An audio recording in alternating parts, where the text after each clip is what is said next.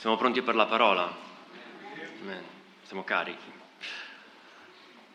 Allora, io mm, avevo in cuore un, um, un passaggio, vorrei condurvi in Matteo 27, il versetto 5.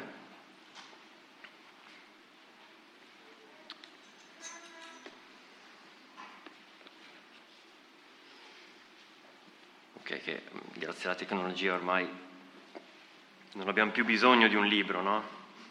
Sto scherzando, sto scherzando, sto scherzando, che poi... Eh. Matteo 27, versetto 5 dice, ed egli, buttati i sicli nel tempio, si allontanò e andò a impiccarsi. Di chi stiamo parlando? Giuda Iscariota, questo personaggione vi stuzzica questo verso? Cosa possiamo dire di questo verso? Cosa, cosa mai potremo discutere di questo verso? Leggiamo dal versetto 3, aggiungiamo un po' di cose, aggiungiamo un po' di, un po' di contesto. Allora Giuda, che l'aveva tradito, vedendo che Gesù era stato condannato, si pentì e riportò i 30 sicli d'argento ai capi dei sacerdoti e agli anziani, dicendo, ho peccato consegnandovi sangue innocente. Ma essi dissero, che ci importa? Pensaci tu. Ed egli, buttati i sicli nel tempio, si allontanò e andò a impiccarsi. Io porto sempre delle cose proprio che parlano di amore, di gioia e viva, e viva la vita. Il Signore ha parlato fortemente al mio cuore attraverso questo, questi passi. Il titolo di questo messaggio è Giuda, non ti arrendere. Giuda, non arrenderti. Parleremo di, di arreso. Vi piace come titolo? Vi piace come, come tema? Non arrenderti, Giuda. Come se potessimo cambiare il corso della sua storia, come se potessimo portarlo indietro sui suoi passi, ma chiaramente non possiamo, la sua storia si è conclusa e la fine di Giuda è una fine drastica e terribile.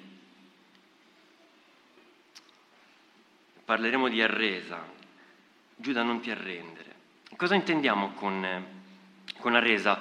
Immaginiamo chiaramente un esercito che combatte, combatte strenuamente con tutte le sue possibilità, le sue armi, un esercito nemico, ma viene sconfitto. Chiaramente sappiamo che quando un esercito veniva sconfitto, chiaramente il suo re e tutto il popolo pure era sconfitto e doveva arrendersi ai propri nemici, cioè sottomettersi inevitabilmente a tutto quello che sarebbe venuto, cambiare cultura, cambiare religione, cambiare anche casa, anche luogo dove vivere, sottomettersi a una serie di imposizioni che mai erano state presenti nella vita fino ad allora. Questo è quello che intendiamo questa sera con arresa, cioè sottomissione. E prima di procedere, ma chi era Giuda? Ce lo siamo mai chiesti? Ma Giuda chi è? Questo qui, sappiamo che è Giuda, Iscariota, nome, anzi cognome strano, complesso, Iscariota. Ma chi era Giuda? Ditemi voi, chi era Giuda? Brusio. Parole, parole chiare, chi era Giuda? Discepolo, apostolo? Quali aggettivi vi vengono in mente quando parliamo di Giuda? Eh? Bravo Steph, lui è del mio family group, eh? non vorrei dire un traditore. Poi? Eh? Disonesto? Un ladro? Tesoriere? Ok, quelli che vanno per la maggiore chiaramente sono ladro e traditore, insomma, eh, si, è, si, è, presentato bene il buon Giuda e il Vangelo stesso ce lo afferma in Giovanni 12, leggo io per voi, eh, dal versetto 4 al 6, ma Giuda Iscariota, uno dei suoi discepoli che stava per tradirlo, disse perché non si è venduto quest'olio per 300 denari e non si sono dati ai poveri? Diceva così non perché si curasse dei poveri, perché era ladro e tenendo la borsa ne portava via quello che vi si metteva dentro. Giuda era un ladro, ma quello che io voglio chiedervi andiamo più in profondità, ma Giuda, questo ladro, questo traditore, è sempre stato così? Cioè, Giuda è nato così? Si può nascere ladri? No. Si può nascere traditori? Sì, no, non è vero. Eh, paura. No. Perché Giuda è diventato un ladro? Perché Giuda è diventato un traditore? Ed è interessante perché sono cose su cui non ci soffermiamo spesso. Voglio portarvi proprio a considerare queste due cose in merito. Andiamo un pochino in profondità. E spesso siamo circondati di persone che non ci vanno al genio e alcune persone sono anche persone reiette, senza conoscerle neanche, noi pensiamo che quelle sono così, come se fossero nate così. Ma nessuno di loro è mai nato così, c'è sempre qualcosa alle spalle che porta una persona a trasformarsi. Ci sono passati, ci sono background alle spalle di una persona. Mettiamo a caso Giuda. Può essere successo qualcosa, non lo sappiamo, non c'è scritto, chiaramente non ce lo inventeremo, ma è quasi certo che qualcosa è accaduto nella vita di quest'uomo, come nella vita di tanti altri uomini, e questo qualcosa non è stato gestito bene. Tutti noi abbiamo avuto un passato, anche doloroso, c'è chi l'ha gestito bene, c'è chi l'ha gestito male in genere chi non riesce a reagire, chi non riesce a gestire bene quel tipo di, eh, di sfondo faranno poi scelte che manderanno a picco quella vita. Io credo che questo sia stato un po' il caso di, di, di Giuda. Appunto, alcuni reagiscono male davanti a un passato difficile e quel passato difficile diventerà poi un presente che renderà schiavo la persona, dandogli l'impossibilità di cambiare. E vorrei che sia una spinta verso ciascuno di noi a capire chi abbiamo davanti. Giuda non è nato così, lo è diventato, le persone che abbiamo intorno a noi non sono nate così, lo sono diventate, questo è anche frutto del peccato. Ed è un aspetto che non possiamo dimenticare o mettere in secondo piano, perché questo ci aiuta non a giustificarle, ma a capirle e essere uno strumento migliore per condurle a Cristo. Perché se noi ci sforziamo di conoscere, di capire cosa c'è dietro, allora Cristo è anche libero di esprimere il suo amore attraverso di noi. Se non facciamo questo, semplicemente le abbandoniamo. E il secondo aspetto che voglio portarvi a considerare è che mentre noi tendiamo ad allontanarci da queste persone, ditemi se non è vero, a volte accade che così, mentre noi le allontaniamo, Cristo è colui che le avvicina. Cristo è colui che non si risparmia e sceglie di avvicinarsi verso questo tipo di, di, di persone. E, e, puoi avere il, il, background che vuoi alle tue spalle, puoi avere il passato che preferisci, può essere un passato disastroso, può essere un passato idilliaco, può essere un'infanzia felice o un'infanzia devastante.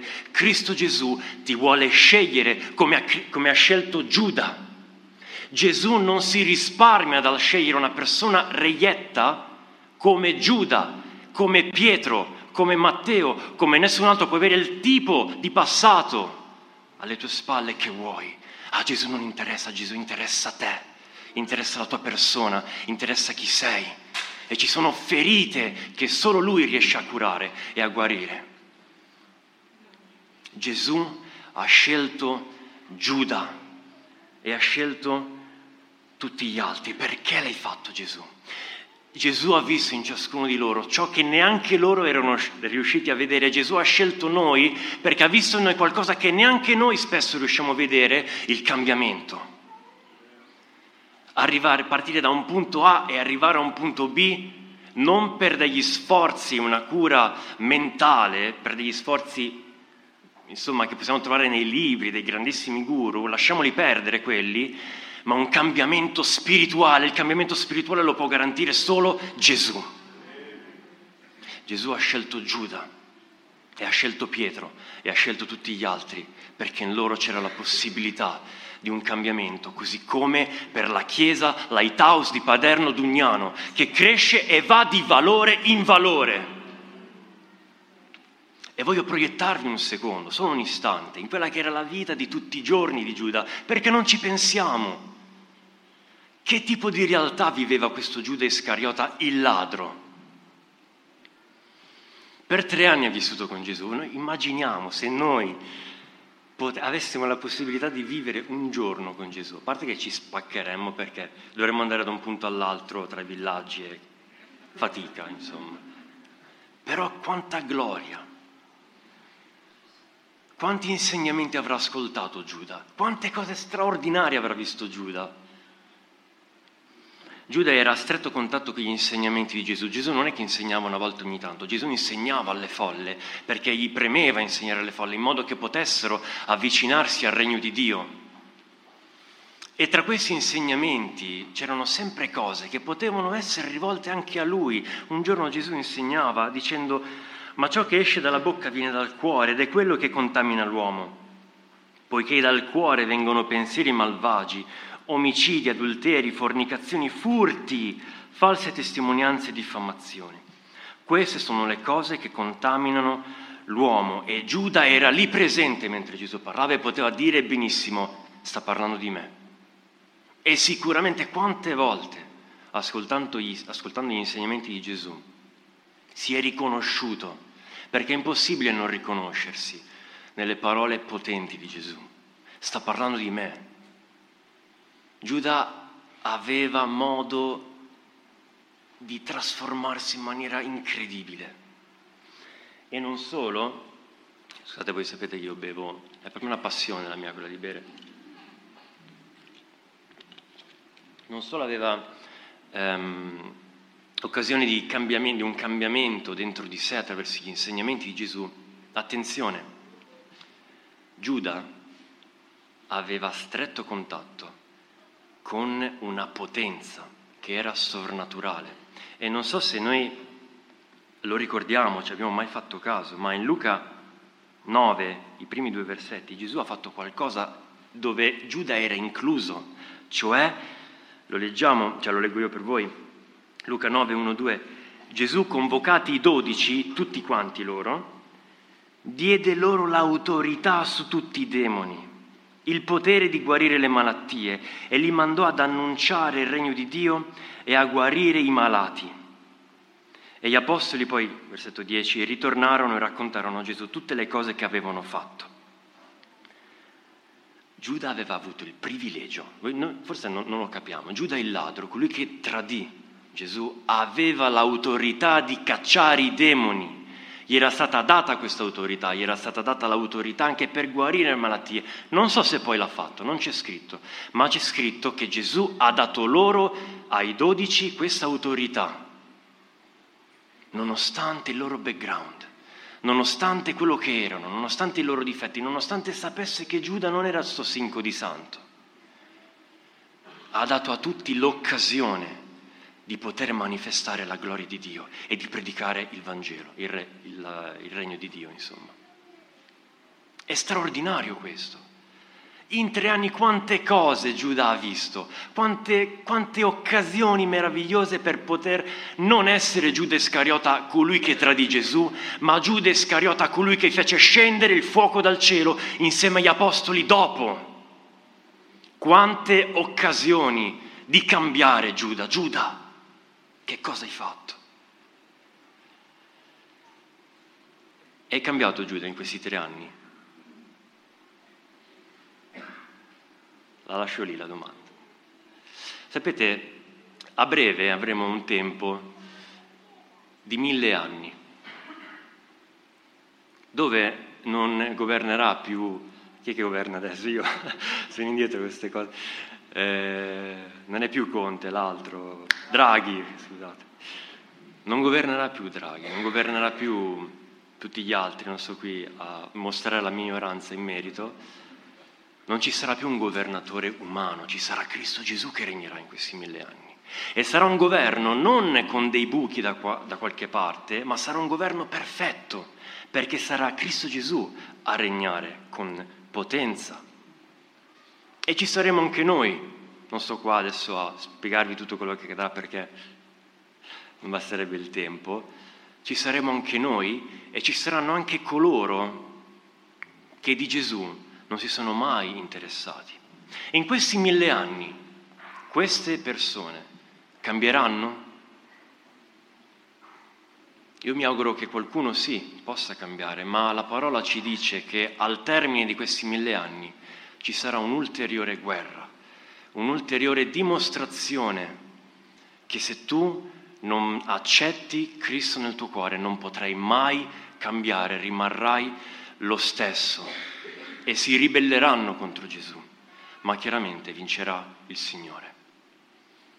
È cambiato Giuda in questi tre anni? No. Giuda non è cambiato ed è questo il, il lato tragico di questa storia, che poteva cambiare. Non è che Giuda era inferiore agli altri, non è che Giuda aveva degli handicap per cui vabbè, poverino, non può cambiare. No, poteva cambiare, poteva diventare qualcuno di ah, bellissimo, qualcuno di glorioso, poteva avere una metamorfosi come Pietro, il Pietro che poi predicherà alle folle e in un botto solo, dopo la Pentecoste, in 3000 si convertiranno, poteva essere tra quelli e invece non è stato così. Perché? Perché Giuda arriva a gettare quei 30 sicli d'argento nel Tempio per andare a impiccarsi. Perché Giuda, suspense, perché Giuda aveva un punto debole e a quel punto debole è sempre rimasto arreso e sottomesso, sempre rimasto arreso al suo punto debole, la sua avidità di guadagno, il suo cercare di trarre dei vantaggi da delle situazioni e non si è scostato minimamente nel corso di questi tre anni da questa debolezza, da questo lato della sua vita. Punti deboli. Giuda era arreso a questo punto debole, così come Saul era arreso ai suoi punti deboli. Conosciamo che a un certo punto diventa orgoglioso, diventa invidioso di questo Davide che sconfigge Golia, iniziano a glorificare Davide e Saul pensa di passare in secondo piano, oltre a questo aveva già sbagliato prima, in precedenza. Ma Saul si arrende a, questa, a, questa, questo stato di errori dentro di sé. A queste, a queste, condizioni si arrende, a questa invidia, a questo orgoglio e non si distoglierà neanche un secondo. E la fine di Saulo è terribile, come Giuda, perché poteva essere qualcun altro. Allo stesso modo Dema, colui che aiutava, eh, ministrava insieme a, a Paolo, agli altri, agli altri ragazzi che servivano Dio, era partito bene Dema, ma anche lui è rimasto impigliato, arreso a qualche cosa che non era Cristo. Dema era abbaiato dalle, dalle lucine, abbaiato dai piaceri del mondo, c'è scritto questo, e Dema molla tutto, arreso a quella condizione. Dema perde, Saul perde, Giuda perde. Non arrenderti, Giuda, non arrenderti. Giuda non ha lottato e Giuda non ha neanche creduto ed è questo il problema principale. Perché in Giovanni 6, 64 dice, ma tra di voi Gesù parla a quei discepoli che se ne stavano per andare, erano molti discepoli, ma tra di voi ci sono alcuni che non credono. Gesù sapeva infatti fin dal principio chi erano quelli che non credevano e chi era colui che lo avrebbe tradito. E Giuda era tra questi, tra questi discepoli che non credevano. Come fai a essere un discepolo se, se non credi? Che discepolo sei? E proiettiamo queste parole su di noi. Amen. Giuda non aveva lottato, Giuda non aveva creduto. E quando non crediamo in Gesù, attenzione, quando noi non crediamo in Gesù, noi non è che non crediamo in altro, noi crediamo in qualcos'altro invece. Se noi non crediamo in Gesù, noi non ci stiamo arrendendo e sottomettendo a Cristo, alla realtà di Cristo, a tutto quello che Cristo è e che può fare nella nostra vita, ci stiamo arrendendo a quello che ci domina. Ci stiamo arrendendo al nostro punto debole, al nostro peccato. Fratelli, abbiamo tutti punti deboli. abbiamo tutti punti deboli. Non è un problema, tra virgolette, che abbiamo dei punti deboli, il problema è quando noi ci arrendiamo ad essi. Perché inizieremo non più a credere in quello che Gesù può fare di noi, ma inizieremo a credere nella realtà di questi punti deboli, cioè che siamo schiavi e non possiamo cambiare, ma la realtà è un'altra. E quando noi non crediamo in Cristo e siamo arresi ai nostri punti deboli, allora succede una cosa particolare, lasciamo una porticina aperta, una porticina piccola, aperta, ma da cui entra ogni cosa, da cui entra di tutto. Entra ogni tipo di pensiero, pensieri che poi ci portano a fare errori e quando noi lasciamo porte aperte nelle nostre mura spirituali semplicemente perché ci siamo arresi, iniziamo non a fare un errore, ma diversi errori, perché come diceva il salmista, un abisso, stai pur sicuro, chiama un altro abisso. Saul aveva sbagliato, aveva lasciato questa porta aperta nella sua vita, ha reso all'invidia, all'orgoglio e al voler ammazzare Davide, non si limita a commettere un errore, ne farà di altri e di altri e di altri finché non distruggerà tutto quello che è intorno, distruggerà il suo regno, la sua famiglia, tutto quello che lo circonda e quello che accade quando noi lasciamo delle porte aperte. Giuda ha lasciato una porta aperta e arriverà dopo errori su errori a, a tradire il maestro. E quando lasciamo una porta aperta, Satana può entrare liberamente. E Satana entra in Giuda, sta scritto che la sera, quando poi Gesù avrebbe spezzato il pane eh, bevuto dal calice insieme ai discepoli, Satana entrò nel cuore di Giuda perché la porta era aperta e lo convinse a tradire il Maestro.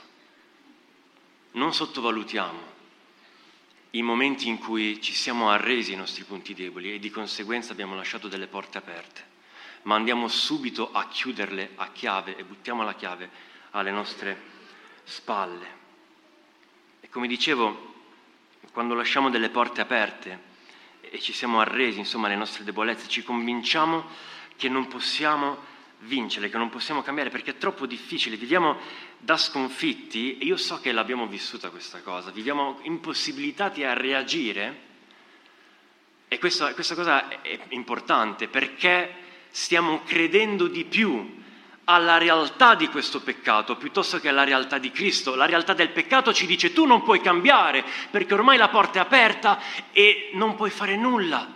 Hai visto che sei troppo debole, è troppo difficile per te questa situazione, sei un fallito, non puoi cambiare, hai un punto debole sulla sessualità, sei, sei schiavo della pornografia, sei schiavo di, so, di un pensiero, non puoi cambiare, arrenditi, non c'è nulla da fare. Ma la realtà di Cristo è un'altra perché in virtù di colui che ci ha amati noi siamo più che vincitori. E questo è quello che vogliamo gridare quando il peccato grida contro di noi dicendo che non possiamo chiamare. No, noi siamo più che vincitori in Cristo Gesù. E non ci vogliamo arrendere ai nostri punti deboli, ce li abbiamo fratelli, sorelle, ce li abbiamo. Non è da nascondere questa cosa, non sto parlando solo del punto di vista sessuale, ma ce ne sono tanti ciascuno di noi li conosce, ma quando questi gridano, noi gridiamo non per la nostra voce, ma per la voce di Cristo, il leone della tribù di Giuda. E spesso, lasciatemi dire anche questo, aspettiamo che Dio faccia qualche cosa affinché ci possa liberare attendiamo una liberazione. Oh Signore, manda la liberazione dal cielo affinché io possa cambiare, affinché io possa essere libero. Ma la realtà di Cristo è un'altra, che Gesù ci ha resi liberi e le catene sono state spezzate. Se il figlio vi farà liberi, sarete veramente liberi. Noi non siamo schiavi se abbiamo conosciuto Cristo e lo abbiamo conosciuto e allora viviamo da persone libere, non siamo obbligati a peccare, non siamo obbligati a credere che non possiamo cambiare. Gesù ha fatto tutto sulla croce. Che cosa stiamo aspettando? Cosa deve fare ancora Dio? Sarebbe un'opera incompleta L'opera di Dio è completa attraverso Cristo. E allora smetti di vivere da pinguino. E adesso ve la spiego. Perché quest'estate ero in, in vacanza al mare a Sestri Levante insieme a vabbè, André Bisco, eccetera, eh, particolari. E c'era un libro, stavamo leggendo i bambini, c'era un libro che parlava de- degli animali e parlava anche del pinguino. E io, eh, chiaramente ormai la mia letteratura verte su questo, la mia cultura ormai ampia riguarda libri per bambini, tra cui i pinguini. Il pinguino è un uccello che non può volare, però è un uccello. Ha le ali ma non può volare. E fratelli, spesso noi siamo così. Dopo ci salutiamo eh, a mo' di pinguino, sarebbe divertente. Volte viviamo con le ali senza poter volare ed è giusto che sia così, noi non possiamo volare. Ma Cristo ci ha resi capaci di ogni cosa, noi possiamo volare perché è Lui che ci fa volare. Questa è l'opera della croce. Noi non possiamo fare una cosa, ma in Cristo possiamo ogni cosa, tra cui essere liberi di vincere il peccato, essere liberi di vincere il punto debole che ti sta schiacciando, che ti sta facendo dire io non posso cambiare da questa situazione. E Giuda era arreso a questa condizione. Io non so neanche se si è fatto il problema, Giuda. Voglio sperare di sì. Fratelli, noi facciamoci il problema. Perché quando ci facciamo il problema, allora lo Spirito Santo è anche abilitato a iniziare a operare. Vogliamo credere, vogliamo credere in quello che Gesù ha promesso su di noi. Amen. E la seconda resa di Giuda, mi avvio alla conclusione, la seconda resa di Giuda era il pensiero, una volta che ha gettato questi 30 sicli d'argento, una volta che ha capito che il suo, errore, il suo, errore, ha portato alla morte, alla condanna del maestro, perché non se l'aspettava Giuda. Io credo che Giuda, una volta fatto la sua cosa, pensato, avesse pensato se la caverà come tutte le altre volte, perché come Giuda, neanche gli altri discepoli avevano capito che era la fine del mandato di Gesù. E quando ha visto che per il suo tradimento Gesù era stato condannato, solo in quel momento si è pentito e ha detto butto tutto, riprendetevelo, non se lo sono ripresi e per il peso che aveva addosso è andato a impiccarsi. La seconda resa di Giuda è stata che non pensava che le cose potessero cambiare. La seconda resa di Giuda è che non pensava che il maestro l'avrebbe perdonato e il suo peso era troppo grande e allora va a impiccarsi. E fratelli, non è, non è così eh, insolita come situazione, perché spesso è quello che pensiamo anche noi. Giuda tradisce Gesù, pensa che il suo peccato sia troppo grave, il danno fatto è troppo irremediabile perché si possa trovare una soluzione o un perdono e allora pone fine alla sua storia. Ma poco prima, nonostante Gesù sapesse, nonostante Gesù l'avesse scelto, pur sapendo, e la parola lo afferma, che Giuda era colui che lo avrebbe tradito, non si è mai, attenzione, non si è mai risparmiato dal trattarlo con amore, dal chiamarlo amico. Fratelli, è micidiale questa cosa. Gesù, un attimo prima di essere consegnato nelle mani dei soldati. Quando Giuda arriva con i soldati, Gesù lo chiama amico. Amico, cosa sei venuto a fare? Poi Giuda lo bacia e viene preso dai soldati. Gesù non si è mai risparmiato dal trattare Giuda con amore e Gesù avrebbe perdonato Giuda così come è avvenuto poi con Pietro e sappiamo la storia di Pietro, è sbocciata, Pietro è diventato il Pietro che conosciamo, Giuda poteva diventare il Giuda che non conosciamo. Ed è terribile, è terribile. Fratelli, a volte viviamo questa condizione, A volte siamo arresi, come dicevamo, ai nostri punti deboli, non riusciamo insomma a fare dei, dei passi, dei progressi e pensiamo, e io lo so che è così perché anch'io l'ho vissuto, a volte pensiamo che Gesù non ci può parlare, che non possiamo neanche aprire la bocca per lodarlo, tanta è la vergogna. Gesù non si è mai permesso di non chiamarci amici, di non chiamarci fratelli, di non chiamarci figli, di non chiamarci sposa. E dobbiamo scrollarci di dosso questo senso di colpa di cui non ce ne facciamo niente. Certo, dobbiamo santificarci, dobbiamo cercare di migliorare, di essere trasformati dallo Spirito Santo, ma dobbiamo toglierci la cosa del ho peccato, non posso andare alla presenza di Dio. Sbagliato, stai credendo a quello che Satana ti sta dicendo, o a una tua convinzione. Vogliamo alzarci in piedi?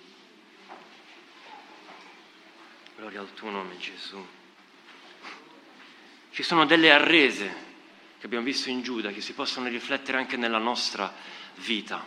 E io ti voglio chiedere questo, se ti sei arreso, e solo tu lo sai, se ti sei arreso, se senti che sei prigioniero del tuo punto debole, dei tuoi punti, de- punti deboli e ti senti che non puoi andare alla presenza di Dio, non puoi più servire Cristo, sappi che Gesù ti vuole perdonare questa sera. Ti sta chiamando a sé e ti sta dicendo tu puoi ogni cosa in me, credi in me, in quello che io posso fare nella tua vita e vedrai meraviglie, potrai assolvere a quello che ho già preparato per te.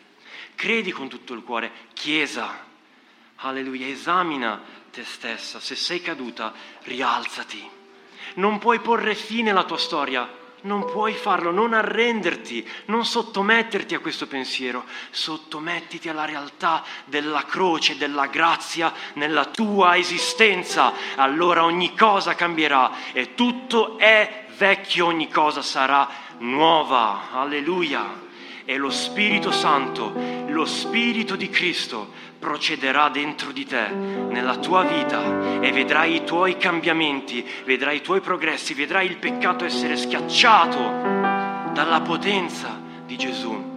Alleluia, potrai essere ciò che non potresti se non fosse per Cristo. E a Lui diamo la gloria, a Lui diamo il ringraziamento. Grazie perché ci hai scelti, Signore, perché ci hai, tra- ci hai considerati degni. Hai visto in noi la possibilità del cambiamento Vogliamo cambiare, Signore, in tutta semplicità. Vogliamo cambiare. Alleluia, vogliamo crescere. Vogliamo di più. Non ci vogliamo arrendere. Vogliamo arrenderci a te. Quello sì, Signore. Vogliamo arrenderci a te, Signore. Compi la tua opera. Compi la tua opera, Signore.